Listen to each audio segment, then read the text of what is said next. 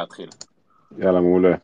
אז uh, תנו לי את הג'ינגל, היה ג'ינגל, מתחילים, אז ברוכים הבאים כולם ל-weekly web 3, uh, כל יום ראשון בתשע בערב, והיום באמת זה סיום עונה, פרק סיום עונה שנייה. Uh, אנחנו ככה יוצאים לפגרה לקראת, דיברנו על ברלין והחגים, ונחזור בכוחות משותף, מחוזקים ב, ב, אחרי החגים, נדבר על זה. אה, אז בעצם המטרה של, של הספייס הזה ובכלל קהילת ווב 3 בעברית אה, להנגיש את כל הנושאים של ווב 3 ולנסות לעשות קצת סדר אה, בבלגן ובחדשות השוטפות שקורות וכל שבוע אנחנו מנסים קצת להתמקד בנושא אחד, להזמין אורחים. השבוע אנחנו באמת לכבוד סיום העונה אמרנו נעשה איזשהו סשן פתוח ובו הצטרפו צוות ההשקעות של קוליידר, ויש פה עוד חברים מהקהילה שמוזמנים גם אה, להרים את היד ולעלות לדבר, שנרצה לייצר שיח אה, פתוח על באמת הטרנדים ותחזיות, אה, מה כל אחד רואה שקורה והולך לקרות בשוק בתקופה הקרובה. לפני שנתחיל באמת לטובת אלה שלא מכירים, אז להגיד שזה חלק מקהילה שקיימת בטלגרם ובדיסקורד, אנחנו נצרף פה לינקים, אה, שם הדיונים קורים במהלך כל השבוע ובין הספייסים, ומוזמנים להצטרף, אה, לשאול שאלות, לשתף אה, תכנים, קהילה מאוד מזמינה ותומכת. ובסוף המטרה של כל הדבר הזה היא education ולהגדיל את המודעות ואת הידע שלנו פה אה, בישראל, start-up nation, שנהפוך להיות גם Web 3 nation. אז הצטרפו אלינו היום אדם, עידן, אילון, אבישי, יואב פה מה, מהצוות השקעות בקוליידר, ותכף גם נראה מי עוד מהקהילה מצטרף וירצה לעלות. וכמו שאמרתי, אנחנו נתחיל בסקירה uh, של מה קורה, מה הולך לקרות, uh, די פרי סטייל היום. Uh, ונראה לי שאפשר להתחיל.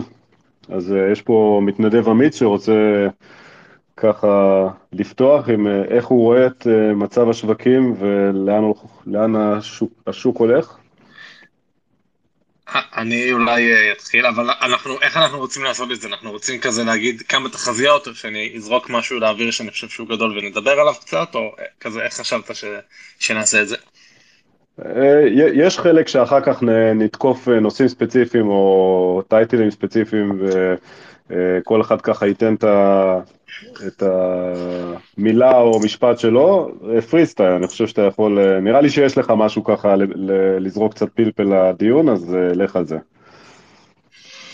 לא, אני אולי, אולי אני אפתח במצב השוק, בדיוק שלחתי להם בקבוצה שלנו גם, שלחתי, ונגארד פרסמו היום דוח, אה, עם כזה מצב השוק ותחזיות עשר שנים שהם נותנים קדימה ל equities ול bonds וכל השווקים הפיננסיים וכולי ומשהו אחד שתופס את האוזן שם זה שהם נותנים אה, בעצם אה, הסתברויות למיתון בארצות הברית ואז הם אומרים אנחנו שמים את ההסתברות למיתון בארצות הברית ב-12 החודשים הקרובים ב-25% וב-24 חודשים הקרובים ב-65%. זאת אומרת בשנתיים הקרובים הם צופים שמעל 50, שני שליש, בסבירות של שני שליש, אה, שהולך להיות מיתון. אה, ויש להם גם תחזית לאירופה וגם תחזית מאוד אה, דומה, הם אומרים שבבייס קייס שלהם הם צופים 50% למיתון ב-12 חודשים הקרובים. זאת אומרת אנחנו רואים, כולם בטח מבחינים בזה, יש ירידה גם בשווקים, אבל היא מתחילה גם להשתרש לה, גם מה שנקרא לכלכלה הריאלית, גם עולם ההון סיכון רואה את זה, יש ירידה בקצב ההשקעות, כולם קצת מפחדים, בעולם של הקריפטו אנחנו רואים דברים כמו שהווליומים נגיד של OpenSea ושל שווקי קריפטו יורדים דרסטית, בעולם של NFTs זה כמעט uh, הגיע לרמות מאוד מאוד נמוכות אפילו, uh, uh, כאילו ברמה כמעט בלתי נתפסת של ירידה של עשרות מיליארדי דולרים ליום בווליום היומי. וזה כזה סוג של נראה לי הספתח של השיחה הזאת, זאת אומרת כולם מבינים פה מה קורה עכשיו בשוק ומצד השני אנחנו גם היו שנתיים של אדופשן מטורף uh, בעולם הקריפטו, uh, ואנחנו גם יודעים שמהצד השני יש uh, 23 מיליארד דולר שנכנסו לסטארט-אפים בתחום הווב 3 שנה שעברה, אנחנו יודעים שיש קרנות ענק שגויסו עם המון המון דריי פאודר, שיש להם בין שלוש לחמש שנים לעשות להם deployment, אנחנו יודעים שהמון המון טאלנט נכנס לתעשייה, אז אנחנו סוג של במצב מוזר כזה, אני חושב שמצד אחד הייתה בועה ענקית והתפוצצה, מצד שני כמו כל בועה וכמו שהיה בדוט קום, אז, אה, אז אנחנו מבינים שגם מבחינת הכלכלה הדברים בשטח, בעצם לבנות טכנולוגיות ונבנים סטארט-אפים ונבנות חברות ופרוטוקולים וכולי, אה, שאולי יהיו מאוד גדולים בעתיד. אה, זה נראה לי כזה ספתח מקרו כזה. אני יכול בכיף...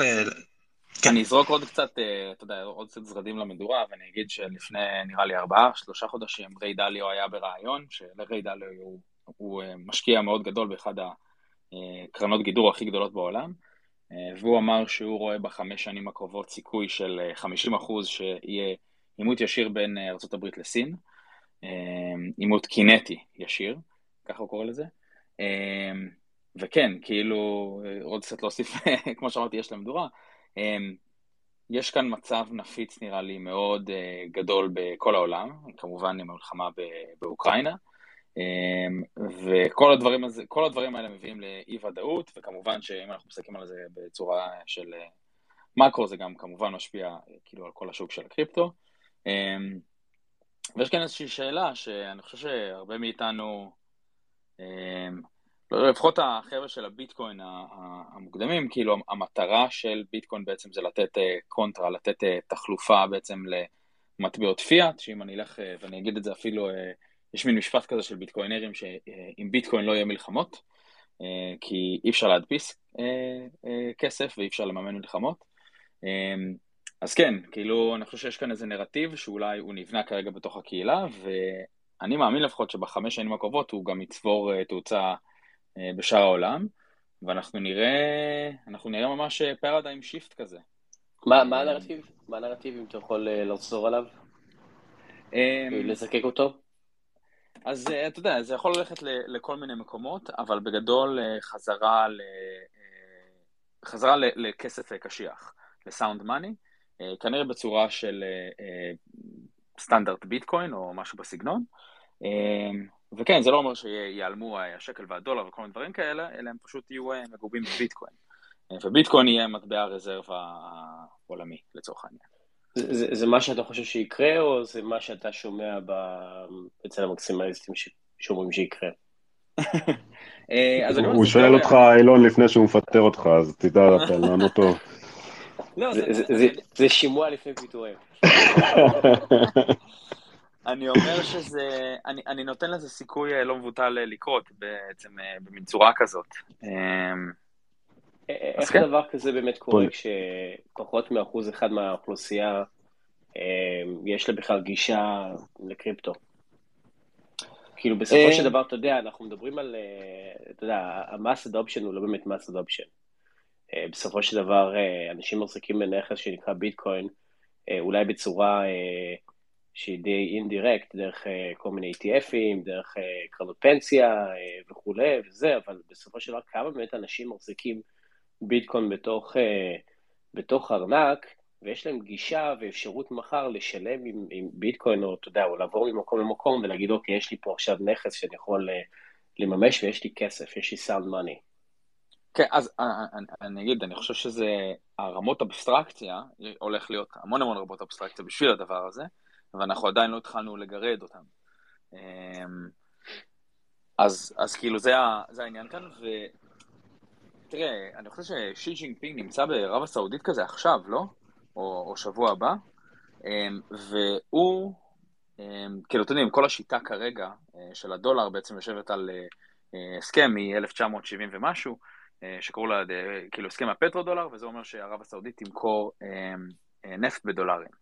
וזה בעצם ממצב את, אה, אה, את, את השוק הקומודיטי, נראה לי, הכי, עם הכי הרבה ווליום, שזה אה, גז ונפט בדולרים. עכשיו, ברגע שדבר כזה משתנה, זה מאוד מערער את, ה, את המיצוב של הדולר כמטבע רזרבה, ואז אם ערב הסעודית מסכימה לקנות מסין נפט בעבור יואן, ואחר כך לרוסיה, לא טוב, בעצם רוסיה לא צריכה לקנות נפט, אבל למדינה אחרת במטבע המקומי שלה, זה בעצם מערער את, את, את הדולר כמטבע רזרבה. עכשיו, כשאין מטבע רזרבה אחד, לדעתי לכל המדינות, אז זה יוצר בעצם חיכוך, זה יוצר friction. ואני לא מאמין שלצורך העניין ברזיל תסכים להשתמש ביואן, או לא יודע מה, או עוד תסכים להשתמש ביואן, ואז כאילו הדיפולט כאן כנראה הולך להיות ביטקוין. שוב, זה מין איזה שהוא... האמת לקחת, נכנסת ישר לעובי הקורה, אני חשבתי שנעשה ככה יותר, נתפקד בווב שלוש ואז נצא למאקרו, התחלנו ככה עם המאקרו. אה, אה, ואני חושב שזה כאילו גם טיים פריים יותר ארוך, אמרת נראה לי חמש שנים, נראה לי שיש כמה שלבים בדרך עד שהדבר הזה קורה, אבל הטרנדים הם, אה, אנחנו רואים אותם, זאת אומרת, הטרנדים הם קורים, הנושא הזה של בידול, כל אה, גוש מתחיל אה, לייצר את התשתיות שלו למסחר בינלאומי ולטרייד בינלאומי, אבל בין זה לבין ביטקוין כרזרב קרנסי, כנראה שעוד יש זמן. יש זמן, ואולי אפילו לדעתי גם לא, לא יקרה לעולם. אה, זאת אומרת, אני לא, אני לא רואה את זה קורה, כאילו, קשה לי לראות את זה קורה ב, בעשור הקרוב. אני חושב שהמקום היחידי שאולי ביטקוין או איזשהו מטבע אחר שהוא, אה, שהוא בעצם דיגיטלי ולא, אה, ולא נשלט על ידי אף מדינה, אה, הופך להיות מטבע שכולם משתמשים בו, זה מצב שבו אולי עוד כמה עשורים יש עולם שנקרא מטאוורס, או כמה עולמות של מטאוורס, ואנשים מתחילים לחיות חלק מאוד... חלק מאוד גדול מהזמן שלהם שם. ומשתמשים באיזשהו digital payment שם, שבעצם אה, הוא כזה שהוא אה, בעצם אפילו לא מוצמד לדולר או כל דבר אחר. קשה לי לראות אה, עולם ש... שבו ביטקום הופך להיות המטבע הרזרבה. אני יודע שהרבה מאוד אנשים חושבים שזה יקרה מתישהו, אבל יש יותר מדי חיכוך ויותר מדי אנשים ויותר מדי לפחות מדינות ופוליטיקאים והרבה מאוד, אפילו אני לא חושב שהייתי רוצה שביטקוין יהיה מטבע, אה, שיהיה מטבע רזרבה, אני לא יודע אם אני רוצה לחיות בעולם כזה. אה, וקשה לי, לי לראות את זה, וגם מעבר לזה, אני גם לא חושב שאני מבין... רגע, מה זה אומר עולם כזה? אה, עולם, עולם שאני מאמין שכרגע, אתה יודע, רק אחוז אחד או שתי אחוז מהאילטה יש להם באמת גישה, גישה למטבע דיגיטלי, אתה יודע, בסופו של דבר ביום יום שאתה נפגש עם אנשים שהם לא מהאליטה הזאת, אה, אתה יודע, אה, אה, הטכנולוגית. אנשים, אנשים בקושי, בהרבה מאוד מקומות בעולם, ובישראל אולי פחות, אבל אין להם גישה אפילו, אתה יודע, לאפליקציות, או, או יש, יש המון אנשים שהם unbanked. אני יודע שהחזון הוא שכל האנשים שהם unbanked אולי יהיה להם גישה לביטקוין, אבל אני חושב שאותם אנשים אין להם יכולת אפילו לתפעל אה, דבר כזה, ואני לא חושב שזה יקרה בחמישים הקרובות. אני לא חושב ש... אני חושב, שנייה, אני חושב שזה כאילו, צריך להפריד בין, אתה יודע, אם המשתמש קצה נוגע בזה ומחזיק, או האם ביטקוין משמש כמו תפקיד של הזהב, או מה שהיה בעבר מגבה מטבעות בינלאומיים. זאת אומרת, יש כמה טרנדים שאיתם אי אפשר להתווכח, שאנחנו הולכים לעולם שהוא כבר לא בהגמוניה של מדינה אחת, כל גוש רוצה את העצמאות שלו. ונשאלת שאלה אובייקטיבית, זאת אומרת, עזוב ביטקוין, איתיריום או כל דבר אחר, בעולם שבו אין מערכת אחת שקוראים לה סוויפט שבה מתבצע כל המסחר, ואין מטבע אחד שכל הסחורות בעולם נקובות בו, אבל עדיין מדינות רוצות אה, לסחור ולעשות trade אה, אה, אחד עם השנייה, מהו אותו מטבע ניטרלי או המקום הניטרלי שבו זה קורה, ואז... אז תראה, אני לא בטוח שצריך מטבע ניטרלי, אני חושב שמה שאתה אומר הוא מאוד מעניין, ואני חושב שהעולם הולך למקום שהוא הולך להיות יותר fragmented, ויש פחות... אה, אתה יודע, אנחנו חיינו בעולם בעשורים האחרונים שבעצם אה, ארה"ב היא הסופר פאוור שבסופו של דבר אה, שולטת בהכל, היא בעיקר שולטת בעיקר בעזרת גם הצבא שלה וכולי. ובסופו של דבר אה, הדולר הוא אה, בעצם השולט, ואנחנו חיים בעולם שלדעתי בעשורים הקרובים אה, ארה"ב תראה קצת ממנייתה, ויהיו איזה כמה מערכות ויהיו איזה כמה גושים, ואני חושב שבמקום כזה, Web שלוש, או מערכות כאלו או אחרות שמאפשרות בעצם להעלות, אני חושב, את כמויות ה trade־ים שאתה יכול לעשות, וגם להוריד את, את, את העלות של כל ה trade־ים האלו. במיוחד settlement שהוא ברמה, ש... שהוא ברמה של גלובלי ו-24/7, הופכים להיות פתאום הרבה יותר אה, נחוצים. וזה, אני חושב שזה אולי הדבר שכשאני מסתכל עליו, אני חושב שאולי Web שלוש, גם בצד הביזורי אה, וגם בצד שהוא כזה חצי ביזורי, אה, או לא ביזורי בכלל, אה, אני חושב שזה המקום שבו אני חושב ש Web שלוש יצליח לצמוח. דווקא ממקום כזה שבעצם יש לך פתאום המון super powers שהם, או, או הרבה מאוד מדינות שהם כביכול הופכים להיות nodes בתוך מערכת גדולה ואף אחד לא באמת שולט, ואף אחד לא, לא מכתיב את הטון. היום, היום ארה"ב עדיין מכתיבה את הטון. אז בוא ניקח... אבל בואו ניקח את זה למקום של הווב 3, באמת שלשם רצינו לדבר על תחזיות, ונחזור גם, נפתח כאילו סוגריים ונחזור לזה, אז עידן, כך תוביל אותנו לשם. כן, אני אגע בעוד נקודה, וזה קצת יתחבר לנרטיבים שרצינו לדבר עליהם היום.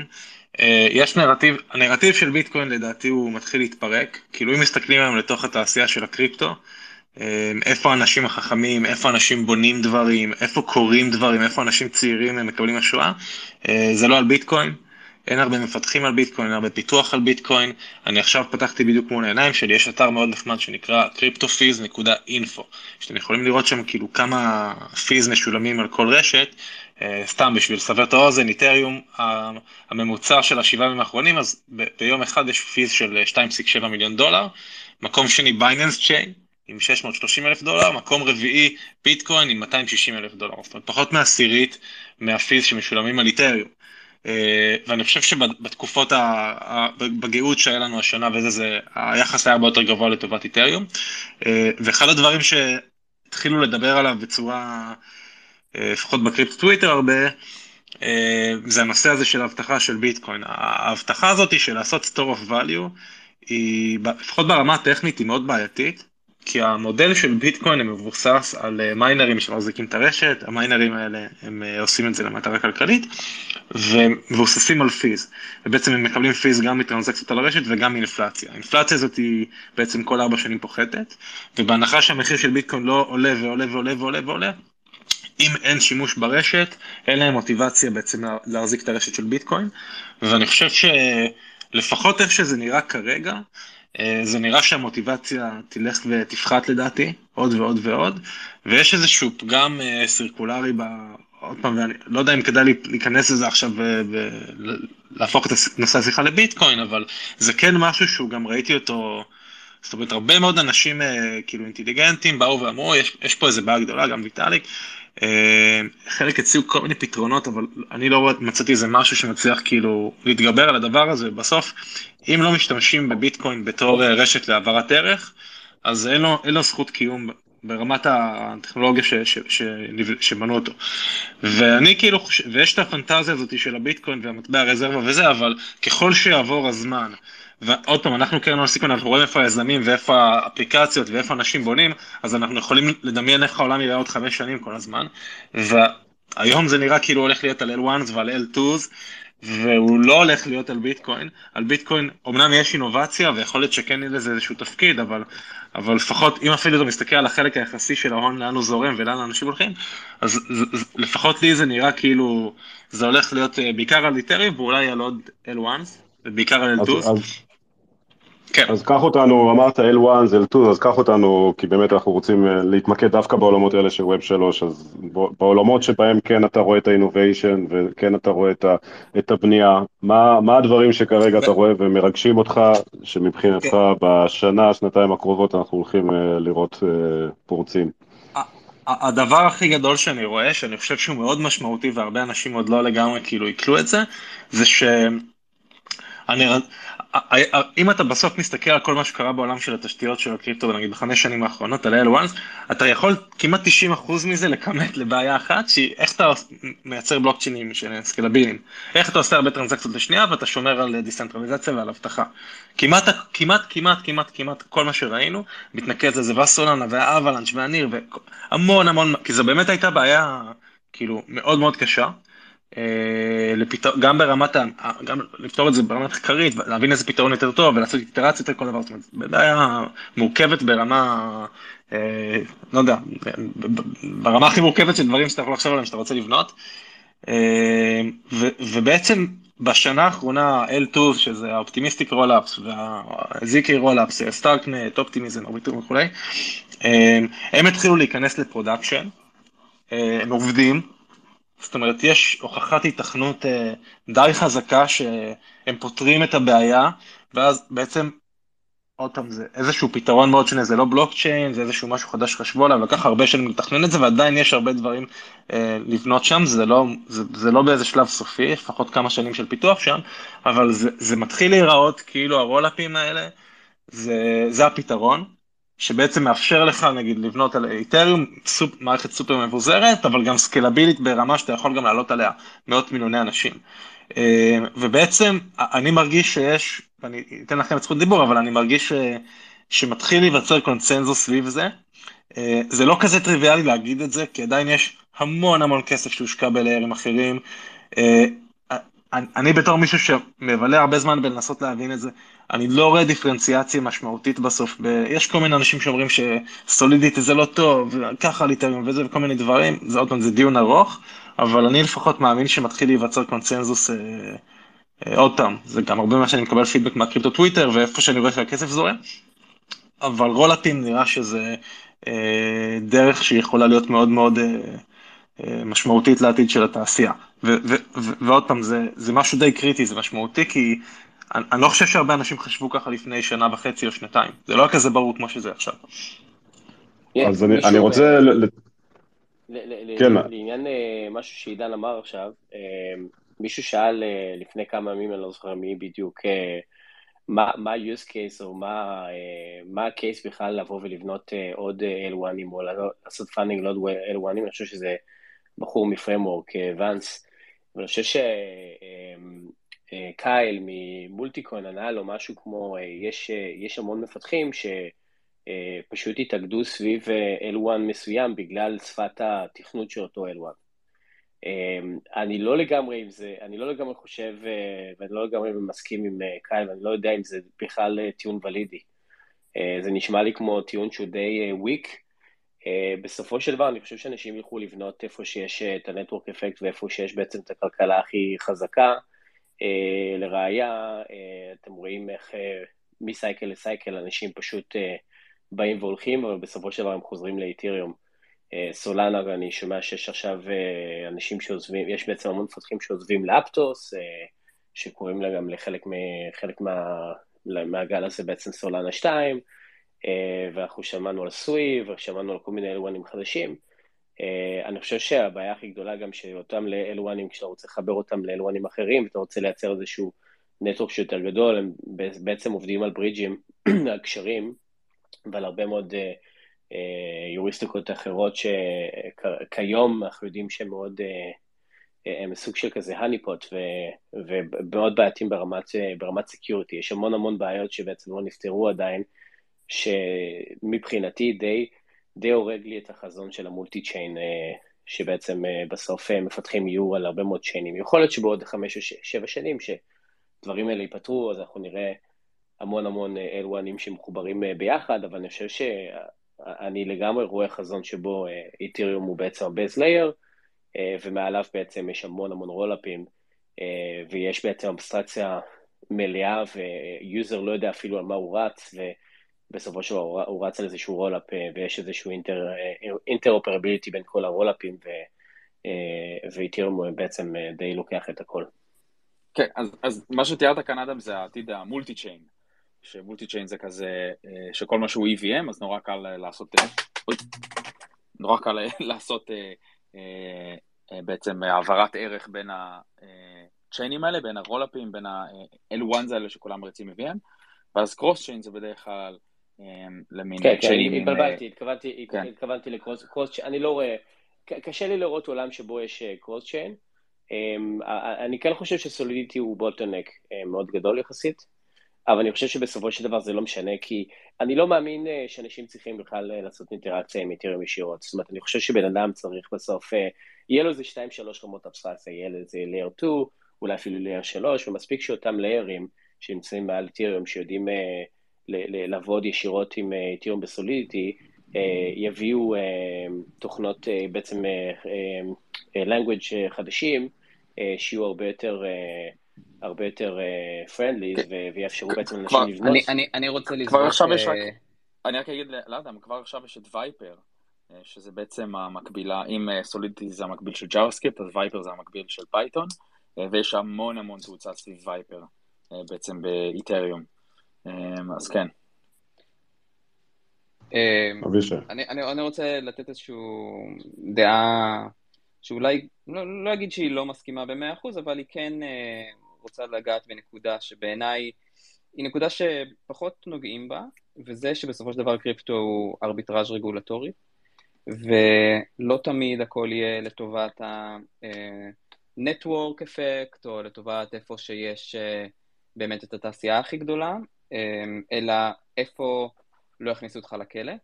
והמעבר לדוגמה של DYDX הוא מעבר שדובר פה כבר כמובן, אבל הוא בעיניי מעבר שמראה למה אתה אה, תבחר לפעמים ללכת אל המקום שהוא לכאורה אה, יעכב אותך בשנה ומשהו לשוק, והוא אה, גם לוקח אותך מהמקום אולי הכי חם היום בתעשייה, אם זה סטארקנט ו- ואיתריום, ואתה תלך למקום שבו בסופו של דבר אתה תוכל אה, לתת ליוזרים שמחזיקים את הטוקן שלך פיז. עכשיו, יכול להיות שזו לא הסיבה היחידה, אבל עדיין אתה שומע את זה מהרבה מאוד אנשים שמפתחים עכשיו אה, על הקוסמוס SDK, כי הם כולם רוצים להיות הבלוקצ'יין בעצמו, ולתת את הפיז לא על השירות, אלא לתת את הפיז על ה... אה, בסופו של דבר על זה שאתה מתחזק את הרשת, אתה עושה node operation או, או delegator או whatever. אז הדבר הזה בעיניי הוא יהיה קטליזטור אחרי ש-2023 תהיה, שכבר 2022 שנת רגולציה, אבל 2023 תהיה שנה שבה יהיו תביעות, והעמדות לדין, ואנחנו נראה תקיפה של הרבה מאוד מודלים כלכליים בקריפטו, ואז אנשים יברחו למקום שבו הם יכולים להיות הבלוקצ'יין של עצמם, כי אה, איתריום הצליח לחמוק וכולי וכולי, אז בעיניי זה תהיה, זה תהיה אה, תנועה אחת, שתתחזק ככל שה rollupים יתגלו, קצת כמו הסאגה שהייתה סביב StarkNet, אה, לא מבוזרים. זאת אומרת, אם אתה בסופו של דבר מריץ את המוצר שלך על גבי rollup ריכוזי, שיכול בסופו של דבר לעשות חסימה כזאת או אחרת, אז אתה בבעיה. והתעשייה הזאת, בואו בוא לא אה, נעצום עיניים, נשענת הרבה מאוד על הדיג'נים שרצים קדימה אה, ועושים אה, כל מיני מהלכים פיננסיים מתוחכמים, שאחריהם התעשייה כאילו פתאום מצדיקה את זה רטרואקטיבית. ואם היא לא יכולה ש... לעשות את זה ב-environment, שנייה רק עוד משפט אחד, אם היא לא יכולה לעשות את זה ב-environment סמי ריכוזי שכיום ברולאפים, אז זה פשוט לא יעבוד. אז אני רוצה, אבישי, אתה ככה סיכמת את הסיבוב שדיבר על Layer 1, Layer 2, ולקחת את זה למקום של רגולציה וארביטראז' רגולטורי, מה, מה אתה רואה בעולמות של privacy? זאת אומרת, זה נהיה, עלה בכותרות עם כל הסיפור של אה, טורנדו. איך אתה רואה את התחום הזה מתקדם, לא מתקדם, לאור מה שראינו ב, בשבועות האחרונים? בוא, בוא נדבר שנייה מה זה, מה זה אומר privacy. אוקיי, יש privacy שהוא לוקח את זה למקום של... אה, אני לא רוצה שאף אחד ידע מה שאני עושה אף פעם. אה, ויש את המקום של, אה, באופן טבעי, לבן אדם יש חשבון בנק שהוא היום הארנק שלו, וזה כבר הרבה יותר מחשבון בנק, זה כל הישות שלו ברשת, אבל נניח החשבון בנק, אף אחד לא מאיתנו לא היה רוצה שמישהו יוכל לדעת על כל הפעולות שהוא עושה ועל העברות שהוא עושה וכמה כסף יש לו בחשבון. זה מאוד טריוויאלי שהנתונים האלה יהיו נסתרים בצורה כזאת או אחרת. עכשיו, למי זה כן חשוף? כולנו הרי מגישים דוחות בסוף שנה לרואי חשבון. אם יש איזשהו משהו אנחנו צריכים לדווח עליו. אז יש איזשהו backdoor או איזשהו אה, מקום שבו הרגולטור או ה-compliance יכולים להשתלב פנימה ולראות מה הולך. בעיניי זה המקום הטבעי שאליו ילכו רוב הפרויקטים. זאת אומרת שהם יאפשרו איזשהו privacy, אה, אבל עם אפשרות מעקב. וכמו שאי אפשר לעצור באמת שום דבר היום בקריפטו, עד הסוף, אפילו טורנדו, אז גם מוצרים כאלה, הם בהתחלה יהיו כזה על הקו האפור, אבל בסופו של דבר הרגולטור יאמץ אותם. זו, זו, זה, זה ה... לשם אני חושב שזה ילך. כי גם הרגולטור יבין שזה מצב לא טבעי, שאנשים יעשו פעולות בארנקים שלהם און-צ'יין והכל יהיה חשוף. ומה שיקרה לאט לאט זה רולאפים באיתריום יתחילו לאמץ יותר ויותר אלמנטים של פרייבסי, ויאפשרו ליוזרים שלהם פשוט להתנהל בלי שכל אחד יכול לעקוב אחרי מה שהם עושים. משהו, אני רוצה להוסיף משהו, אני חושב שזה קצת פחות, כאילו, זה, זה לא מדויק, אני חושב במשך תקופה ארוכה מאוד, עד לפני, הייתי אומר אולי איזה חצי עשור או עשור, כמעט כל המדינות פשוט התחקו בסוף אחרי פעילויות פיננסיות של, של אותם אנשים יחידים, חבורות וכולי וזה, זה נעשה בעיקר ממקום שבו יצאו מנקודת הנחה שאנשים יבואו ו, וידווחו. אבל עם, עם כל הדיווחים האלו כמובן נוצרו מקלטי מס במקומות מסוימים, קיימן, PVI ומקומות אחרים, במיוחד במקומות שבעצם המס היה 0%. אמ, ונוצר אה, בעצם אורביטראז' רגולטורי, אמ, שהלכו וסגרו אותו בצורה מאוד מתוחכמת בזה שפשוט עשו אמנות ואמרו אה, מעכשיו אה, יהיה פתקה ויש, ויש, ויהיה CRS ואתם חייבים, כל מוסד פיננסי או כל מוסד שבעצם, נגיד אנחנו בתור קרן מחויבים לדווח פעם בשנה פתקה ו-CRS, אנחנו בעצם מעבירים לכל הרשויות, הרשויות האמריקאיות והרשויות באירופה, את כל הבלנסס של כל, אה, כל האנשים שנמצאים אצלנו בקרן, ובעצם היום אין לך אפשרות, כולל גם במקלטי מס, שגם שם אתה מחויב בפתקה ו-CRS, כי הרגולציה סגרה את זה, אתה לא יכול בעצם לא לדווח במה שאתה עושה, אה, ובסופו של דבר כבר לא סומכים על אותו בן אדם שיבוא וידווח. אה, ואני לא רואה את זה בקריפטו, זאת אומרת, כדי לבוא ולהעתיק את הדבר הזה בעולם של ווב שלוש, אתה צריך בעצם לבוא ושוב פעם לדרוש מהמערכת עצמה או. אה, מאנשים שנותנים לך לבוא ולעשות אה, מסחר אצלך, אה, שיהיו מסוגלים לבוא ולדווח עליך. זה אומר שהם צריכים לדעת מי אתה, זה אומר שהם צריכים לדעת כמה כסף יש אצלך ומה הפעילויות שעשית וכולי. ולכן אני, אני חושב שיהיה פה איזשהו דיסוננס והרגולטורים ינסו לבוא ו... וכבר היום הם מנסים לכפות את זה.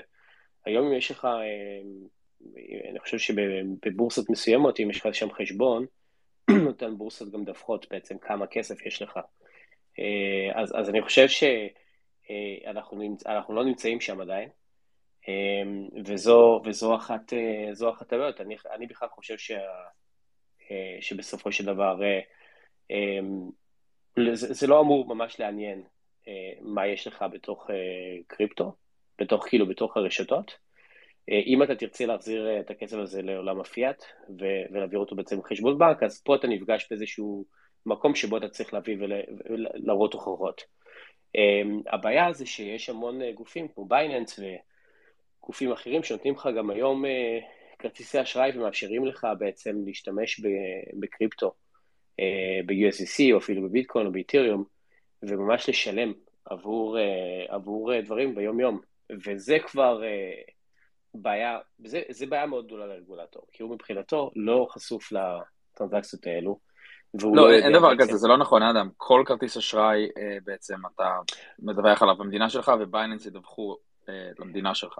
זה, זה כאילו... נכון, אבל, אבל, אבל אם אתה שואל, נגיד, אה, אה ישבתי, ישבתי עם ערן יעקב אה, וכל החבר'ה ממס הכנסה, הם לא יודעים מה קורה שם, בסדר? יכול להיות שבעוד כמה שנים כבר הכל יהיה סגור והכל יהיה הרמטית ואנשים יקבלו, אבל אתה מבין שכל פעולה שאתה עושה בעצם, היא צריכה להיות מדווחת גם בסוף למס הכנסה, כי אתה בעצם עושה, אתה עושה המרה מקריפטו לקריפטו, וזה בעצם אירוע מס.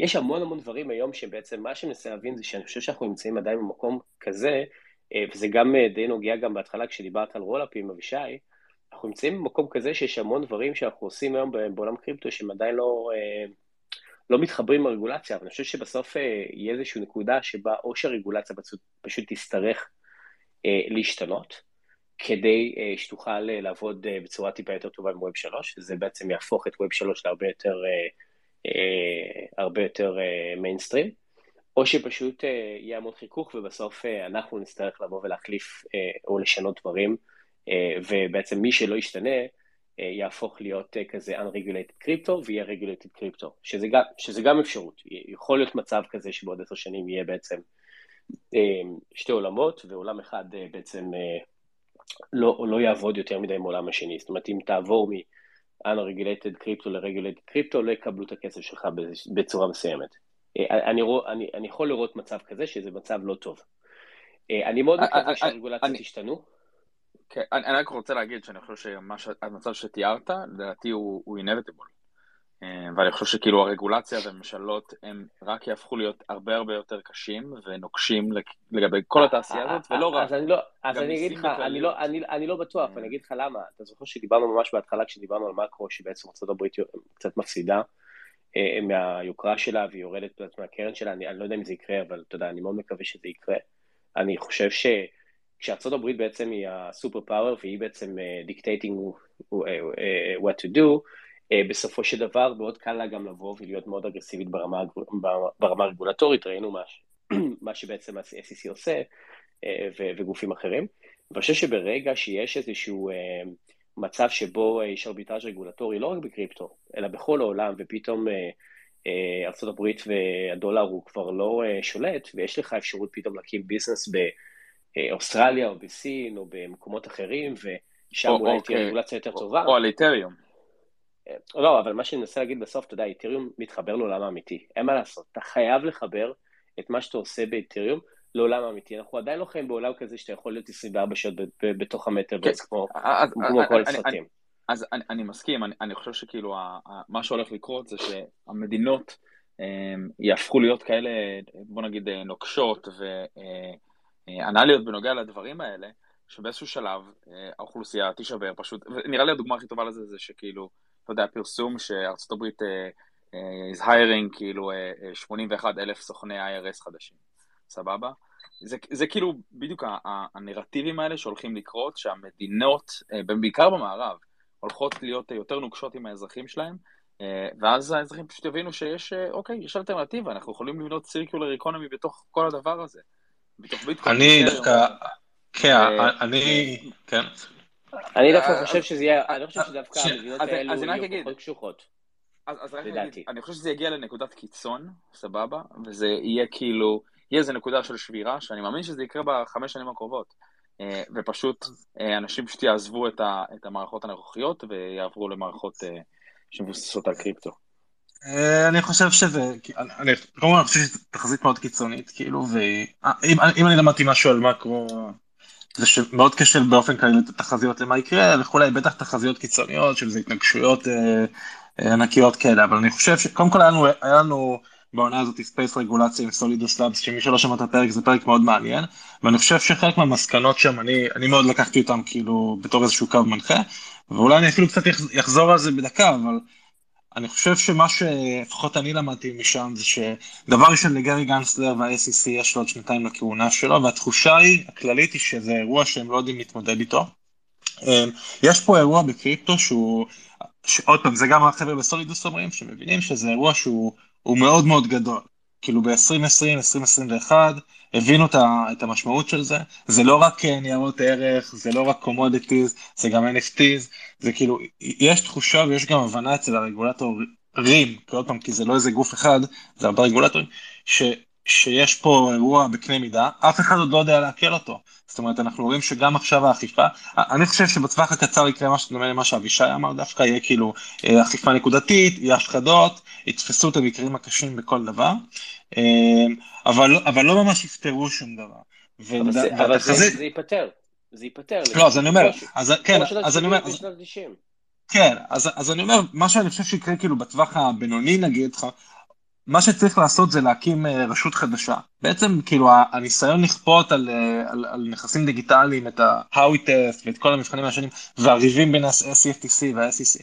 אתה יודע, זה, אתה רואה ששום דבר לא נפתר, אבל גם בתוכם הם כבר מתחילים להבין שצריך לעשות משהו, ולדעתי תקום רשות חדשה, בעשור הקרוב תקום רשות חדשה, אולי בארצות הברית, אולי באירופה, אני לא יודע איפה, ותתחיל, ופשוט תתחיל מאפס, תרשום את החוקים מאפס, יהיה חוקים ל staking, יהיה חוקי מס, יהיה רגולציה בקצוות, אני חושב כמו, כמו שאתה אמרת, ודרך אגב גם אה, מי שמעוניין גם יש את הפרק של אה, ויטאליק בוטרין ושל אה, בריין ארמסטרונג לפני שבוע שהתראינו, והם נגעו גם לסיפור הזה של טורנדו ופרטיות ורגולציה, ואפילו ויטאליק, כאילו, כולם מבינים שהולך להיות, הוא קורא לזה regulation at the edges.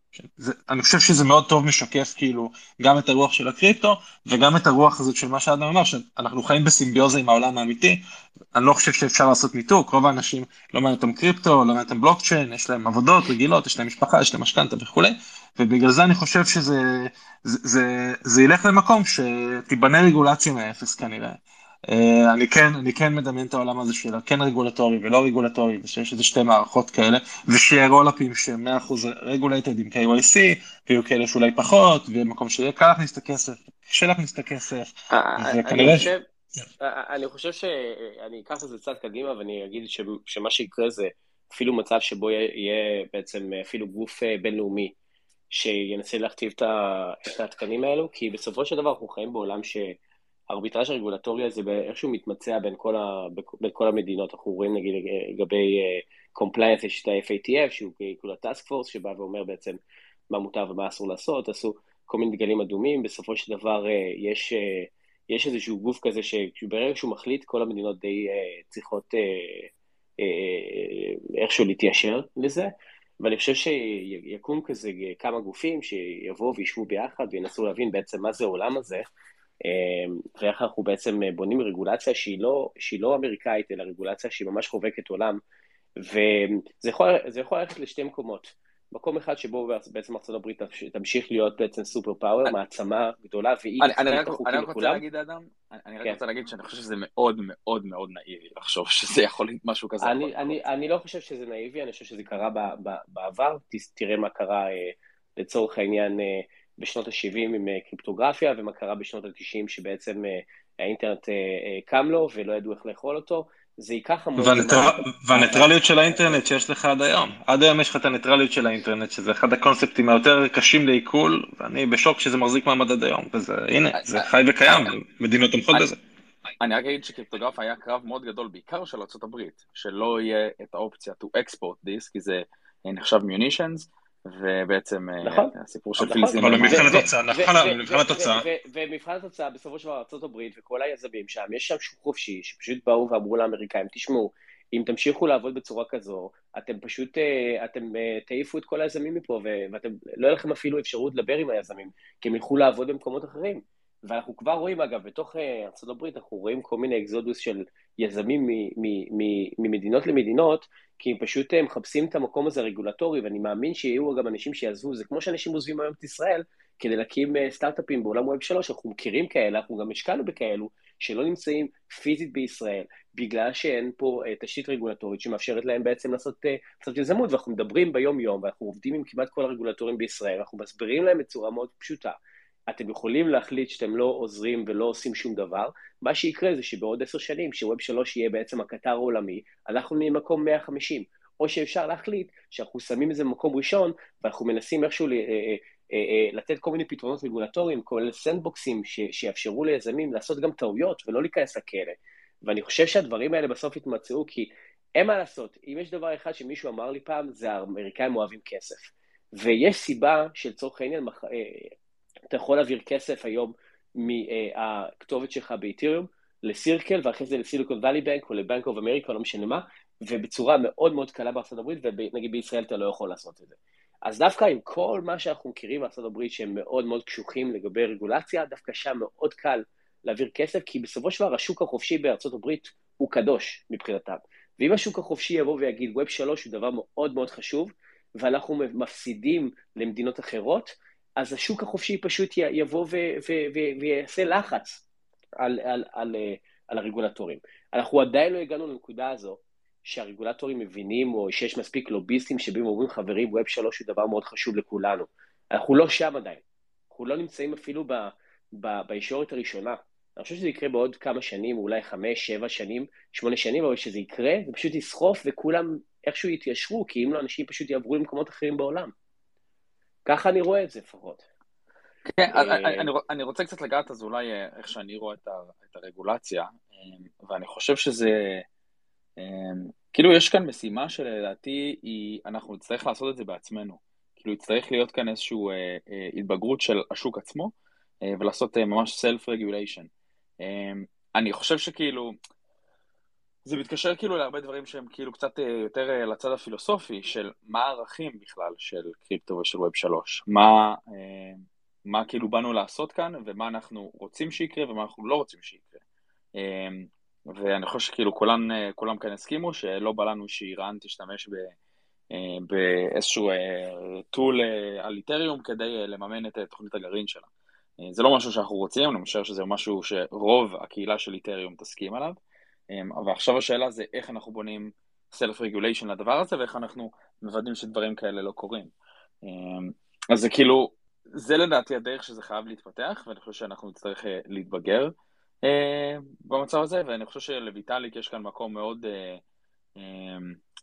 מאוד חשוב באיך אה, לנסח את זה ואיך עדיין להשאיר את זה בתוך הגדר הזאת של, אה, neutral. אמ, אבל כן, אני, אני פשוט, אני חושב שהיה כאן אה, כמה וכמה אנשים שגם היו בצד של הרגולטור, שדיברו על זה שזה זה, זה, זה פשוט, זה קבוצה של אנשים שהם, במילה כזאת או אחרת, אפשר להגיד את זה אינקומפטנט. והם, יש להם פטיש אחד, וכל דבר בעצם להם יהיה מסמר. ואני פשוט לא, לא מאמין ב, ביכולת של רגולציה או בירוקרטיה בעצם לפתור איזושהי בעיה שקשורה לטכנולוגיה. אה, וכל מה שהם ינסו לעשות רק יפריע. אה, אז זו הדעה שלי, הדעה קצת, אה, לא יודע, אולי אנרכיסטית שלי, אבל כן. אז אני ככה ירדתי ואני חוזר, ואנחנו רוצים ככה להתקדם, וגם הזכרת את נושא הרגולציה, אני חושב שזו הזדמנות ככה לתת את הבמה לניר. שהצטרף אלינו פה, ואולי אני אתן לך, ניר, להציג את עצמך. אתה שומע אותנו? נראה לי שאתה כבר ספיקר. כן, בהחלט, בהחלט, אני שומע אתכם. קודם כל, שיחה, קודם כל, שיחה מאוד מעניינת. אה, בכלל, אני חושב על הדברים שממש אה, מטפלים ביום-יום של העתיד של התעשייה. אני אספר לכם בשתי מילים ככה מי אני.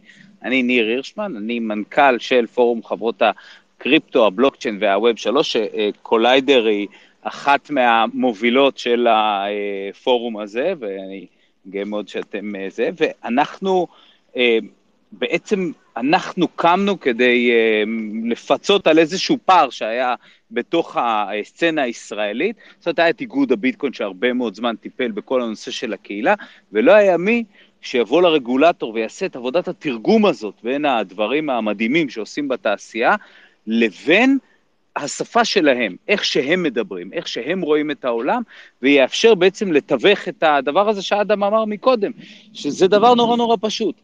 כמו שהאמריקאים אוהבים כסף, גם הישראלים אוהבים כסף, ויש הרבה יזמים והרבה תעשייה שעובדת בישראל, אבל אם לא יבינו אותה, ואם לא יאפשרו לה, ואם לא יסירו לה חסמים, ואם לא יפסיקו את האפליה המאוד מאוד גדולה שקיימת היום בין התעשייה הזאת לשאר תעשיית ההייטק, אז לא תהיה כאן uh, תעשייה.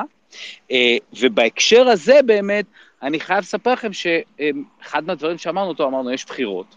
ומה נעשה עם בחירות? זאת אומרת, הרי בסוף כשאתה רוצה לקדם רגולציה, אתה צריך את הכנסת ואתה צריך את הממשלה, ובבחירות כולם נמצאים באיזשהו standstill. אבל יש דבר אחד שקורה בבחירות, שהוא בדרך כלל לא קורה בהזדמנויות אחרות. בדרך כלל מאוד קשה להגיע לפוליטיקאים. אתה, כשאתה מנסה לשכנע אותם במשהו, אני זוכר שניסינו כשהלכנו ונאבקנו עוד בתקופה שעבדנו רק עם איגוד הביטקוין, ניסינו אה, לשכנע את הרגולטור, למנוע את המצב שבו כל העברה של ביטקוין או איתריום או מה שזה לא יהיה, אה, כל רכישה כזאת תחויב במע"מ. אגב, הצלחנו. ואני זוכר את עצמי רץ אחרי מיקי זוהר במסדרון, הוא עומד ככה שתי דקות לפני היציאה מהמליאה, והוא אומר, אוקיי, עכשיו תגידו מה יש לכם, היינו צריכים לראות טה-טה-טה-טה-טה-טה-טה את כל מה שיש לנו, והוא נכנס. והאמת היא שהצלחנו. אז מה, מה הולך להיות עכשיו אה, לקראת הבחירות האלה? תן לנו ככה בקצרה שאנחנו... ב-19 לשני, ב-19 לשני, ב-19 לתשיעי, זה יוצא יום שני בעוד אה, שבועיים. אנחנו הולכים להביא את כל הפוליטיקאים, אני חושב כמעט הכי בכירים שמתעסקים בתחום הזה אה, אה, בישראל, לכנס שאנחנו נערוך אותו בבורסה לניירות ערך ברחוב אחוזת בית בתל אביב. אה, מי יהיו שם? אה, תהיה שם ליאור קינן, מגישת חדשות 13, שתראיין אחד-אחד את הפוליטיקאים שידברו על פוליטיקה, כלכלה וקריפטו. זאת אומרת, איך מדינת ישראל מתארגנת לדבר הזה? איך מדינת ישראל מצליחה לעשות את הצעד הנחשוני הזה? מי הולכים להיות שם? הולך להיות שם השר יועז הנדל, יושב ראש הקואליציה, בועז טופרובסקי, הולך להיות שם מספר שתיים ביהדות התורה. חבר'ה, יהדות התורה זה מקום מאוד מאוד מאוד משמעותי. אה, הבן אדם שהביא לנו את הצו איסור הלבנת הון, חבר הכנסת יעקב אשר, הולך להיות שם מספר שתיים במרץ. מוסי רז, הולך להיות שם מספר שתיים בש"ס, ינון אזולאי. זאת אומרת, הרבה מאוד חברי כנסת מאוד מאוד מאוד משמעותיים. שכחתי גם את חבר הכנסת שמחה רוטמן מעוצמה יהודית, ואנחנו עוד מחכים לתשובות גם משר האוצר, שאנחנו מאוד מקווים שיגיע, אביגדור ליברמן, וגם מהשר זאב אלקין, שגם אותו אנחנו מאוד רוצים שם. מה שהולך להיות שם, הולך להיות קודם כל, אנחנו הולכים לפתוח באמת עם איזשהו פאנל קצת יותר של החברות, אבל אחרי זה אנחנו הולכים להיכנס ממש לרעיונות עומק עם כל אחד ואחד מהפוליטיקאים האלה, לא בפאנל כזה שאי אפשר לשמוע, אלא כל אחד מהם יעלה לעשר דקות על הבמה, רעיון קצר שיבהיר איך הוא רואה את הדברים האלה, וגם אנחנו נאפשר גם, כמובן, גם לקהל קצת לשאול שאלות. הרעיון המרכזי הוא זה שהקהילה תוכל לשמוע ולהחליט על פי מה שהנבחרים אומרים, למי אני רוצה להצביע. יכול להיות, אתה יודע, אנחנו בהצבעות גושיות, אז סביר להניח שההתלבטות היא בתוך הגוש, כל אחד וכל איש איש וגושו הוא. אבל גם בתוך okay. הגוש יש את המנעדים האלה, אבל, אבל בסך הכל זה גם הזדמנות טובה, כי בשלב הזה הם באים אלינו. עכשיו, אני חושב שיש בזה עוד דבר אחד מאוד מאוד חשוב, וגם מאוד כיפי, כי הם מבחינתם, הם לא עושים, אין להם מושג, אוקיי? זאת אומרת, דבר ראשון, פשוט אין להם, אין להם, אין להם מושג. אנחנו חייבים לסיים, ניר, ולהמשיך בדיון, אבל אני חושב שכאילו, קודם כל זו יוזמה מעולה. רגע, אבל אה, דקה אחת, אבל דבר אחד, דבר אחד, מי אוקיי. שרוצה, okay. עדיין יש כרטיסים, אז מה שעושים, זה כותבים 2022 elections.eventbrite.com, או מי שלא הספיק לשמוע את זה, אפשר להיכנס לאתר של פורום חברות הקריפטו, עדיין יש נשארו מעט כרטיסים. שלח לנו, אנחנו נפרסם גם בקהילה שלנו, וגם פה נעשה ריטוויט, ובאמת אה, יוזמה מבורכת, כאילו, כל מי שבתחום ורוצה גם לבוא להשמיע וגם אה, לשמוע, בהחלט אה, הזדמנות מעולה. תודה רבה, תשאר איתנו, אני חושב שהדיון ממשיך, ואולי יהיה הזדמנות עוד לדבר על זה. אני איתכם. מגניב, תודה. אז עידן, רצית ככה להמשיך בנקודה שעצרנו, או ככה להמשיך מפה, דיברנו קצת על רגולציה. אה, כן, אני חושב שנושא הרגולציה, כזה כיסינו אותו טוב, היה הרבה שיחות מעניינות בעונה הזאת גם על אה, טורנדו. אה, בסדר, יש לנו כל אחד פה דעות שונות ומשונות. נראה לי אפשר לעבור אולי לעוד איזה תחזית או שתיים, כאילו, לפני ש, שנסיים. לי יש פה איזה כמה דברים, אני לא יודע אם זה מעניין, NFT, אז אני חושב שזה אחד הדברים המעניינים, דרך אגב, כי NFT זה בעצם מי שעוקב ב OpenSea, ה volume ירדו לרמה מאוד מאוד מאוד נמוכה, ויש כאילו, יש איזו תחושה כזאת שקצת אה, כל הנושא של ה-10K PFPs וזה זה a מת. capitulation, כן. אה, ואני שם רוצה לזרוק איזה תחזית מעניינת, אני חושב שזה הולך להיות ב-NFTs מאוד מאוד דומה למה שהיה כאילו ב-ICO ב-2017, שהיה לך כאילו, אתה יודע, ערימות של 99% זבר, אמ, אבל מה ש... אבל, אבל אתה יודע, בסוף, אם, בסוף, בסוף, כאילו, שלוש-ארבע שנים אחרי זה, אז אתה רואה כאילו tokenים שהם כבר הרבה יותר מבושלים עוד פעם, גם להם יש דרך ארוכה ל governance tokens וכל זה, אבל פתאום ראית אפליקציות DeFi עם tokenים ו governance tokens, והלכו ושכללו אותם ועשו מוניטרציות, ואני מרגיש שזה הולך להיות סיפור מאוד דומה ב-NFTs. זאת אומרת, ה-10K PFPs כנראה אמת. רק משפט אחרון, ואני חושב שאנחנו נראה פרמוטציות חדשות של NFTs. הם, כל, כל הכלים המגניבים האלה שנבנו של הבורסות וה order books של ה-NFTs ועכשיו גם הפרוטוקולים של ה lending, אני חושב שבהכל הולכים להשתמש ואנחנו נראה את זה חוזר, אבל זה הולך להיראות כאילו קצת אחרת ואולי זה יהיה כזה יותר דברים כמו BlockBar שעושים כזה tokenized whiskey או אני לא יודע, ENS או יש אלף דברים אחרים שאנשים אה, בונים עכשיו. אה, אבל אני חושב, שאני, אני חושב שהרבה אנשים הספידו והתחלנו את השיחה הזאת ב-all in podcast, שהם אומרים כזה NFT זה מת בהתחלה, נכון? הם כזה traditional VCs, אז אני חושב שזה ממש לא מת וזה הולך לחזור uh, בגדול. אז, אז אני, אני מסכים איתך, אני רק חושב שהאירוע capitulation, אנחנו רק התחלנו להגיע אליו. Uh, אני פשוט משווה את זה למה שהיה כאן כאילו ב-2017, uh, סליחה, 2018, 2019, והרמות... כאילו NFT Twitter צריך ממש למות, אנשים, ה, ה, איך קוראים לזה, ה-floor prices של ה-NFT צריך לרדת בעוד 90% מאיפה שהוא ירד, אמ, וצריך להיות, אה, כן, בעצם לראות capitulation הרבה הרבה יותר עמוק, אה, כדי שבעצם אה, באיזושהי צורה, כאילו, הדברים קצת ישתפרו כאן. אמ, אבל כן, אני מסכים איתך שהולכים להיות הרבה מאוד use cases מאוד מאוד מעניינים, אבל ייקח לזה עוד זמן, כאילו, אני חושב שכאילו כשאנחנו מדברים על capitulation זה שונה ממה שראינו בסייקלים קודמים, כי אנחנו נמצאים בסביבת מקרו שלא הייתה בסייקלים לפני כן, לא ב-17, לא ב-20, ולכן זה גם או שיהיה רוורס והבנקים המרכזיים יעשו אחורה פנה ויתחילו להדפיס כסף, שזה תסריט אה, סביר שבאיזשהו שלב האתגרים יהיו כל כך קשים שהם יהיו חייבים להכניס את היד לכיס, אנחנו כבר רואים את זה היום, אה, ממשלת גרמניה הוציאה חבילת אה, סיוע כדי להתמודד, להתמודד עם אה, מחירי האנרגיה, והדברים האלה, אני חושב שיהיה פה איזשהו מעין ריקוד בין טיפול באינפלציה לבין הרחבות כדי להתמודד עם הלחץ מלמטה. והדבר הזה ישליך על השוק שלנו, זאת אומרת, זה כבר לא סביבה שבה ברגע שהשוק מרגיש שהוא בוטומד, הכסף מתחיל להישפך, כי הכסף כבר לא זול כמו שהוא היה, ואנחנו נמצאים בסביבת uh, מקרו שונה. Uh, אני uh, הייתי מוסיף גם, כי דיברנו... יש, יש פה אבל עוד איזשהו אלמנט שאני חושב שנוטים לשכוח אותו הרבה שחקנים בווב 3, שמשווים את זה לעולם הייטק רגיל. צריך לזכור שהרבה מאוד מהתעשייה הזאת נעה על אנשים מאוד מאוד ציניים, שמטרתם העיקרית היא למקסם רווחים, ומסתכלים על זה כנכסים שכירים לכל דבר. ולכן מבחינתם, זה נכון שיש מקרו, וזה נכון שיש התפתחות טכנולוגית, אבל אם הם יזהו הזדמנות כלכלית, אם הם יזהו, יזהו הזדמנות לפמפם משהו, או ל... אה, לנצל איזשהו גל בשווקים, וזה קורה דרך אגב גם בשווק, בשווקים המסורתיים, אז הם יעשו את זה. ולכן, זה שאנחנו חווים כל הזמן התקדמות טכנולוגית וש-NFT עובר משלב לשלב, אילון צודק שבקטע הזה אין דרך לעבור לשלב הבא של הסייקל בלי למחוק את הסייקל הקודם כמעט לחלוטין, וזה קורה פעם אחרי פעם, וכל פעם יש את האנשים שאומרים, לא, הפעם זה לא יקרה, הפעם יהיה סופר סייקל, ואנחנו רואים ש, שזה, שזה חוזר על עצמו ושהבועה חייבת להתפוצץ בשביל להצמיח משהו מחדש. אני, אני, אני, אני רק רוצה להוסיף משפט אחד, שכשאנשים מדברים על תחזיות בווב 3 או בהייטק באופן כללי, צריך, צריך uh, לשים לב שאנחנו באנומליה, אוקיי? אין עוד תעשייה בעולם שנותנים ליזם uh, בין 20 חמישה מיליון דולר, ואומרים לו מקסימום אל תחזיר לי, לך תבנה משהו, אם יצליח יצליח, אם לא, לא. אנחנו חיים בתוך בועה של בועה של בועה, וה, והדבר הזה הוא, הוא אנומלי למה שקורה בשוק.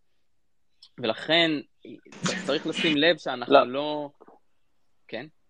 לא, אני לא יודע אם אני מסכים עם זה, אני חושב שזה קרה גם בווב של ווב 2 עכשיו, בשנה האחרונה, אנשים uh, שפכו כסף על כולם, ואני חושב שזה פשוט... Uh, אה, בגלל, אה, אחד שהיה יותר מדי כסף, הכסף היה מאוד זול, ופשוט אה, הוא, הוא הלך ו-chased too many, too, כאילו יותר מדי, כאילו מעט מאוד חברות, ופשוט אנשים קיבלו כסף על המיליון סול, זה, זה לא רק קריפטו, זה כאילו זה, זה גם קרה בווב 2, ככה אני, ככה אני רואה את זה. לא, אגב, בקטע הזה ווב 2 וווב 3 זה אותו דבר. אגב, יש, יש עוד אה, צד אחד שנהיה גרידי בתוך המשוואה הזאת, אם אני יכול להוסיף. וזה, ה, וזה הצד של הממשלה, כי גם הרגולטורים, כשהם רואים את, ה, רואים את ההתפתחות, ורואים את ההתנפחות, ורואים את זה, אז הם מחליטים, הם מחליטים שהם גם רוצים לקחת חלק בחגיגה. אנחנו יודעים שאדם, אתה מכיר את זה, ואני מניח שגם אבישי, אבל אה, למשל רשות המיסים בישראל החליטה שהיא הולכת להיות הראשונה בעולם שהולכת למסות אמ, שהולכת למסות כל מה שקשור ב staking, NFTs, דאואים וכן הלאה וכן הלאה. וכשאנחנו באים ומסבירים להם, תקשיבו חבר'ה, זה קצת יותר מסובך ממה שנראה לכם, אתם עלולים לחנוק פה את התעשייה, הם לא לגמרי מבינים את זה. ואני חושב שאנחנו לפעמים שוכחים את הדבר הזה, כי אגב, יש בעוד מקומות בעולם, אנחנו רואים גם בבריטניה מתפתחת מסביב לזה רגולציה יחסית משמעותית, זאת אומרת, גם הם מתחילים לדבר על איך אנחנו ממסים, למה אנחנו לוקחים כסף, אבל שמשם הם אומרים, רגע, אולי כדאי שהתעשייה קצת תגדל טיפה יותר, ולא כמו בישראל, שאנחנו כולם רוצים להיות תמיד לפני כולם, לרוץ מהר, ו... לפחות בצד הרגולטורי לעשות נזק לפעמים.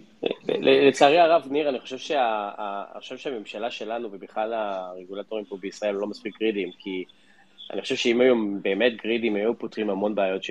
בעיות ש... שאני קורא להן low-hanging fruit, כמו אה, האפשרות בכלל לשלם אה, למס הכנסה, אתה יודע, אה, רווחים ממס, כאילו, מס מרווחי קריפטו שאגורים, אתה יודע, בבנקים שהם לא ישראלים, זה כאילו זה א' ב'. לא, כי גריד, כי גריד, כי תאוות בצע לא באה עם... תאוות בצע היא לא, היא לא הרצון להרוויח, בסדר? זה שאתה אמרת, אתה עשית את ההבחנה הזאת טוב מקודם ב space הזה. אמרת, תשמע, האמריקאים אוהבים כסף. כשאנחנו מדברים על זה שהאמריקאים אוהבים כסף, הם באמת אוהבים כסף, והם מוכנים גם להשקיע בזה איזשהו סוג של מחשבה של איך אנחנו נלך לאסוף את כל הדולרים האלה שזמינים. פה בישראל זה עובד טיפה אחרת. זאת אומרת, הם גם פזיזים וגם תאבי בצע. והשילוב הזה הוא שילוב נפיץ ומסוכן, אה, שרק לפעמים, כמו בסיפור של אה, מה שאנחנו מכנים בברנז'ה ה-16א, כל הסיפור הזה של ההטבות למשקיעים זרים, או המאה ושתיים, כל הסיפור הזה של הטבות לאופציות לעובדים, שם אנחנו רואים פתאום, מש, מש, נחה עליהם הרוח, והם הצליחו להבין שהם צריכים לעשות איזשהו משהו שהוא תורם לתחרות. אבל באופן רגיל, לא, הם פשוט סתם תאבי בצע ופזיזים. כן, אני רוצה רק להגיד משהו אחד, אני רק רוצה להגיד אה, משהו אחד דווקא לאילון, מה שהוא אמר קודם, אני חושב שהנקודה המעניינת היא, אולי אני אחדד רק מה שאמרתי מקודם, אני גם חושב שהרבה מאוד מהדברים ירדו ב-90% וכולי, ואולי דברים צריכים להימחק, אבל uh, הדבר המעניין פה הוא שסתם, לדוגמה, נגיד הפרופיל פיקצ'ר NFTs האלה, שזה כאילו היה בועה מטורפת כזאת, ודברים הגיעו למיליוני דולרים, זה היה חסר כל היגיון, ועדיין יש שם אוויר אולי שצריך לצאת, אבל מה שנחמד בדברים האלה, זה שבסוף אם בנית OpenSea לפרופיל פיקצ'ר NFTs, אז אותו OpenSea יכול להתאים גם ל... אתה יודע, גם לדברים שהם אה, אה, פשוט נכס אה, שהוא נון פונג'יבל, שהוא כל דבר אחר, יכול להיות נדל"ן, יכול להיות כל... זאת אומרת, הכלים שבנית לטובת ה... לשרת את הבועה הספקולטיבית, הם אותם כלים. ואני חושב שמה שמגניב במה שקורה עכשיו, ודווקא זה שהרבה פעמים הבועות מתפוצצות, אבל הטכנולוגיה נשארת. וכאילו, נבנו כל כך הרבה דברים השנה, שאני חושב שהם הולכים לשמש אותנו בשנים הבאות, ואתה בעצם לא מתחיל מנקודת האפס. אז לפעמים כזה, ויש את המשפט הזה הטוב של קריס דיקסון, שהוא אומר, הדבר הבא יתחיל, יראה כמו צעצוע, הדבר הגדול הבא יראה כמו צעצוע בהתחלה. אז אני, אני ממש רואה את זה, כי זה בהתחלה נראה כמו צעצוע, איזה משהו אידיוטי כזה, אבל לאט אתה רואה עוד ועוד פרימיטיבים פיננסיים שנבנים, ו... וקיבלו מימון, ואנשים בנו דברים שחלק מהאזורים שראיתי ב-DeFi ו-NFTs, הם לא יביישו תעשייה פיננסית כאילו מסורתית אה, ומוסדות קיימים, וזה די, במהירות שאנשים הצליחו להגיע לזה, וראינו גם הרבה פלטות, דברים שהתפוצצו, כמו לונה, כמו ברידג'ס שנפרצו וכולי, אבל uh, דרך כל הניסוי והטעייה, זה, זה היה סוג של אקסלרציה מאוד מהירה של לבנות תשתיות פיננסיות, וככה אני מסתכל על זה, זאת אומרת, למרות שהחלק שה, הלא מעניין זה דווקא ה-PFP, זה החלק המעניין, בראש לפחות אצלי החלק המעניין זה התשתיות האלה שנבנו, וישרתו אותנו עכשיו עוד הרבה מאוד שנים.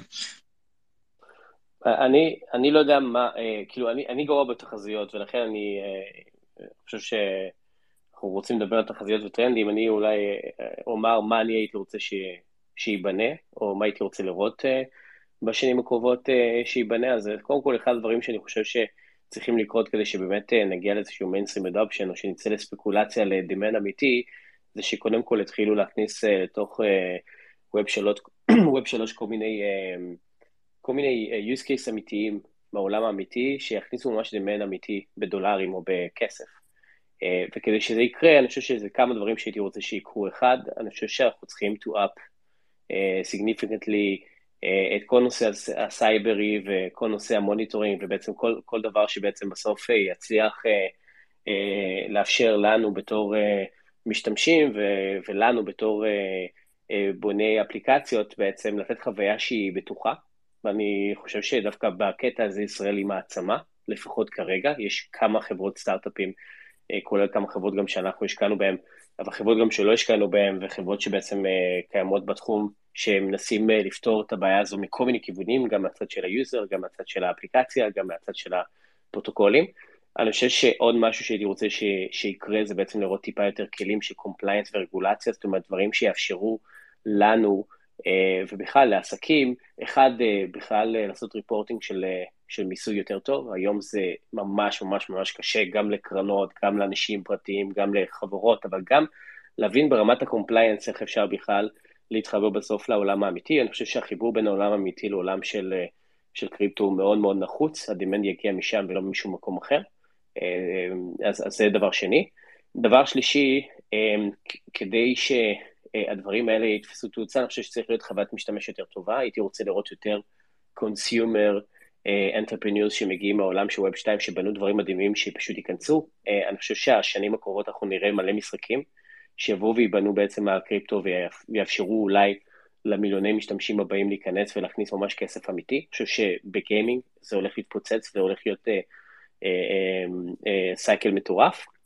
והדבר האחרון שאני חושב שצריך שיקרה זה שיהיו הרבה יותר Developer Tools, הרבה יותר רמות אבסטרקציה, שבסופו של דבר אנשים יוכלו לבוא ולבנות דברים אה, שהם אולי היום נראים סופר אה, מורכבים, אבל בצורה מאוד פשוטה ובצורה מאוד אה, מהירה, ושיהיה אפשרות לעשות prototyping, כדי שכל יזם אה, יוכל בעצם להרים איזושהי אפליקציה, איזשהו משהו, לראות אם זה עובד, קבל קצת traction, ואז אחרי זה לבנות את זה כמו שצריך. משהו שבעצם ב Web 2 לקח, אה, הייתי אומר משהו כמו שניים, שלושה עשורים, אה, אני חושב שהרבה מאוד מה stack הזה צריך להיבנות מחדש לגמרי.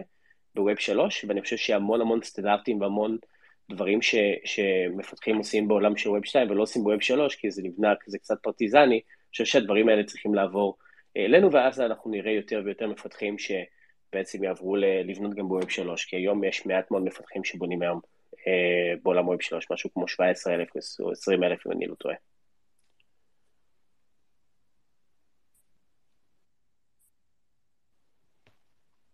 אני, אני אחזק את הנושא של המשחקים, אני מאוד, אה, אני מאוד מסכים, אני חושב שקראתי, אני חושב שוב שהשנה הולכים לצאת משהו כמו 100 משחקים ל Web 3, זה כאילו אנחנו לא, זה לא בפוקוס שלנו עכשיו, כי אנחנו לא כזה, כי יש את השוק וכל מה שקורה והרבה שינויים אה, מהירים, אבל יש אנשים שפשוט באים כל בוקר לעבודה, ויש להם משכורות אה, אחלה, והם פשוט בונים משחקים בקריפטו, ויש המון, ותשכפל את הדבר הזה פי 300, מחר בבוקר הם יקומו והם יבנו משחק, ויהיה להם איזה storyboard, ואני חושב שבסוף אה, מכל המשחקים האלה שהולכים לצאת בשנה הזאת והבאה, כאילו, הגיוני שאיזה משחק, שניים, שלושה, ארבעה, חמישה יתפסו, ואין ספק שזה הולך להיות איזה גל מאוד מאוד מעניין אה, לראות אותו, אז אני מחכה בקוצר רוח.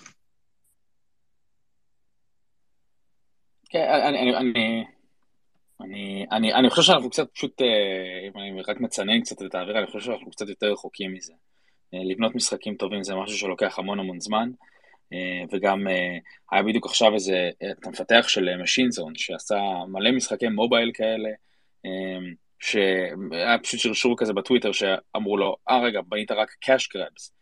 אז כאילו בן אדם שעשה מלא משחקי יעני פרי טו פליי או פרימיום, שאתה בסוף משלם עליהם אה, אלף דולר בחודש, וזה לא משחק באמת מתוחכם, זה מין משחק PvP אה, כזה, אה, והוא גייס whatever 100 מיליון דולר או משהו בסגנון כדי לקנות משחקים ב-Web 3, ואני לא חושב שזה כאילו טוב, אני הייתי רוצה חברה כמו Blizzard בעצם, שתגיע ותבנה משהו כמו World of Warcraft ב-Web 3, אבל בסדר, אולי נראה גם את זה, אולי נראה גם את הדברים האלה. אנחנו מתקרבים לסיום, אני רוצה, אילון, הוספתי אותך host, תנסה להוסיף את אביב, כי אני לא, אני לא רואה אותו, זה משהו באג פה באפליקציה, אז בזמן שאתה מוסיף אותו, לעלות ולספר על האקתון שהולך לקרות בקרוב. אה, צריך, צריך לבקש לדבר פשוט, אביב, אם אתה פה. אז תנסה להוסיף עוד. כן, הוא נמצא, אני שומע, אבל...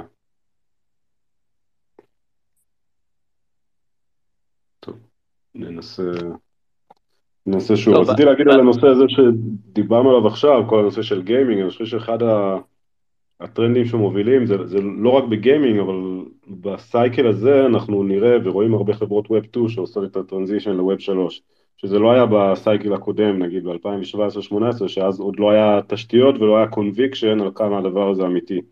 ועכשיו אנחנו נמצאים שכל, בעולם שבו כל brand שמכבד עצמו מבין ש... יש פה משהו שקורה, ש-NFTs פותחים כלים חדשים וכלי מוניטיזציה חדשים שלא היו קיימים להם והם הולכים להישאר מאחור מי שלא ינצל אותם והדבר הזה עכשיו מייצר תנועה חזקה של, של כניסת מיינסטרים כי הברנדים והחברות הגדולות גם מביאות איתם את המשתמשים והדבר הזה כנראה יוביל לפיק של הבועה הבאה, לא של הבועה, של הסייקל הבא. שכנראה גם הוא יסתיים בבועה. יפה, במקום בועה זה סייקל. כן, אז אה, מה עם אביב, אנחנו מצליחים אה, להעלות אותו? עד שאביב יעלה, אולי אנחנו נדבר על, אה, על המסיבה הסודית שמתקיימת ביום שלישי? מישהו רוצה אולי... יש מסיבת בעצם מרג', אילון, אתה רוצה לדבר? זה מרג' זה אתה, לא? כן, זה אנחנו. אז כן, אז למי שלא יודע, אנחנו עושים בעצם מסיבה ביום שלישי הקרוב. ההזמנות נמצאות בעצם בקבוצה שלנו, בקבוצה בטלגרם. וכן, אז קודם כל, כמובן שכל מי שבקבוצה כאן מוזמן, אנחנו נשתה, גם בירות וגם יין ככה במרפסת שלנו, נראה את השקיעה ונדבר קצת על המרג'. המסיבה הזאת תהיה כמובן שבוע לפני, כי בעצם רוב הצוות של קוליידר יהיה או בקוריאה או בברלין. אז כן, משהו ששווה לחכות אליו, אני יודע. אני אהיה בארץ. מי שרוצה לראות את המרג' בארץ, אז אני אהיה פה לבד עם עצמי, אז אתם גם מוזמנים לפוסט פארטי של המרג'. אבל אני גם אהיה בפרי-מרג'. כן. ואז אני אשלח את ההזמנה בעצם שוב פעם בקבוצה, ושוב, מוזמנים. טוב, אם אביב לא נמצא פה, אולי יואב יכול לעלות שנייה ולדבר על ההאקתון והסאמיט שיש ביום חמישי.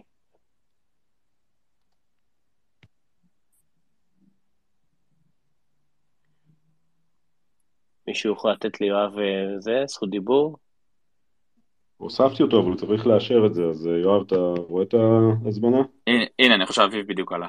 הנה אביב, אוקיי. אה, מעולה. אז נחסך לך יואב. הנה, אביב שומע אותנו?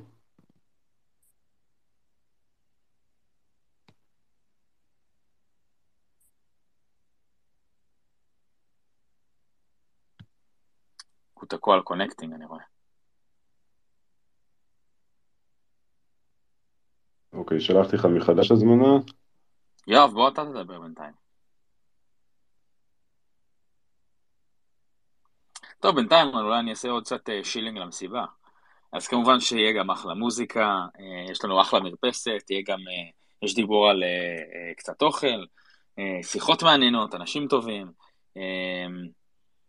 וכן, רגע, הנה אביב מבקש שוב לדבר. אילון, בקהילה כזאת כל מה שאתה צריך להגיד שיהיה אלפא, והם יבואו בהמונים. נכון, יכול להיות שגם יהיה אלפא. הנה אביב. היי, מה קורה? אביב, אתה איתנו? כן. מה קורה, הנה, בשעה טובה. הכי הרבה קשיים טכניים שיכלו להיות לי. אז יאללה, הבמה שלך. טוב, אני לא אגזול הרבה מזמנכם, אני רק אגיב לכל הדיונים על הרגולטורים האלה, שהייתה לי שיחה מעניינת עם עידן שבוע שעבר. ואם אני, חוש... אני מסתכל על ההזדמנויות שנמצאות בזה שקרנות כמו Pitango ו-Viola ואחרות נכנסות ל-space מעבר להגדלת כמות ה-funding, אני חושב שיש הזדמנות שבהקשרים האלה גם הרגולטורים וגם אל מול גופי ממשלה כאלה ואחרים נדע לעבוד יחד ונדע לייצר שיח משמעותי שגם שם אור על הבעיות אבל גם מציע פתרונות והזדמנויות. אז לגמרי הנושא הרגולטורי הוא משהו שאנחנו נשמח לשתף פה פעולה. בגדול, ממש בקצרה, יום חמישי הקרוב מגיע לעיצומו האקתון שאנחנו כבר נמצאים ב... ככה שבוע וחצי שלו, זה בעצם האקתון שעבדנו עליו עם Chainlink, Chainlink Labs, המטרה שלו הייתה לחבר יזמים מהארץ וקבוצות מהארץ ל-Chainlink, לנסות לפתור כל מיני בעיות של Decentralized Cloud ו-Decentralized Storage ועד גם כמה מהדברים שאדם נגע בהם של בלוקצ'יין security, גם מהמובן ה-B2B וגם מההקשרים ה-B2C שלהם. גם היה ממש כיף לראות את ההיענות של צוותים בארץ, וביום חמישי אנחנו, כמו שאמרתי, מגיעים לעיצומו של האירוע הזה, ב-summit שאנחנו עושים, בבינתחומי הרצליה, מארחים גם דוברים מכל ה-ecosystem בשלושה פאנלים, שני קינוטים שמגיעים מחו"ל, אחד מ-Chainlink ואחד מה-Outlier Ventures, אדם מדבר בפאנל של המשקיעים אצלנו, שזה סופר מגניב, וזהו, גם נשמח שתבואו, אנחנו שמחים על השיתוף פעולה הזה עם Collider, וזהו, נראה לי שלשעה זו חפרתי מספיק. תודה רבה, אביב. נתראה ביום חמישי. תודה, אביב, זה בהחלט uh, עוד אירוע מעולה שקורה, ואנחנו שמחים על היוזמה הזאת, זה באמת, uh, כמו ה-space הזה, המטרה של לייצר education ו-ecosystem פה, דברים מהסוג הזה, גם מחברים אותנו לקהילה הבינלאומית עם Chainlink, ושיתופי פעולה בין VCs רק מעודדים את הדבר הזה, אז uh, תודה, ויהיה מעניין לראות מה, איזה פרויקטים יצאו משם, אולי לספייס הבא, יעלה איזה, איזה ווינר. מגניב. נעדכן אותם שיש להם uh, מקום אצלכם. מגניב. אז אנחנו ככה כבר, טוב, אנחנו 10 ו-20, אז אנחנו מקפלים את הספייס האחרון. היה מעניין, אני רוצה להגיד תודה לכולם. היה, אני חושב שכל פעם כשמדברים על רגולציה... האחרון לעונה, כן? ליאור. ברור, האחרון לעונה, ותשמעו מאיתנו, עד, עד העונה הבאה אנחנו נהיה בטלגרם, אנחנו נהיה בדיסקורד, מוזמנים להצטרף, הלינקים מצורפים. וכן, קריפטו זה 365, 24/7, אז אנחנו אמנם מפסיקים לפגרת חגים, אבל אנחנו נמצאים, אם יש שאלות, הקהילה פתוחה ופועלת. וזהו, אז כמו שמקודם אמר אילון, סיפר על המסיבה, מי שנמצא מוזמן יום שלישי בשעה 6 במשרדים שלנו, אנחנו נשתף גם את הלינק. בטלגרם, למי שרוצה להירשם ולבוא. וזהו, עד העונה הבאה, תודה רבה לכל המשתתפים, לכל האנשים מהקהילה שתורמים גם בדיונים, גם בהשתתפות ב, ב-space השבועי. אנחנו לומדים מכם לא פחות ממה שאנחנו משתפים, והפריה הדדית מעולה, וניפגש בעונה הבאה. תודה רבה. תודה רבה.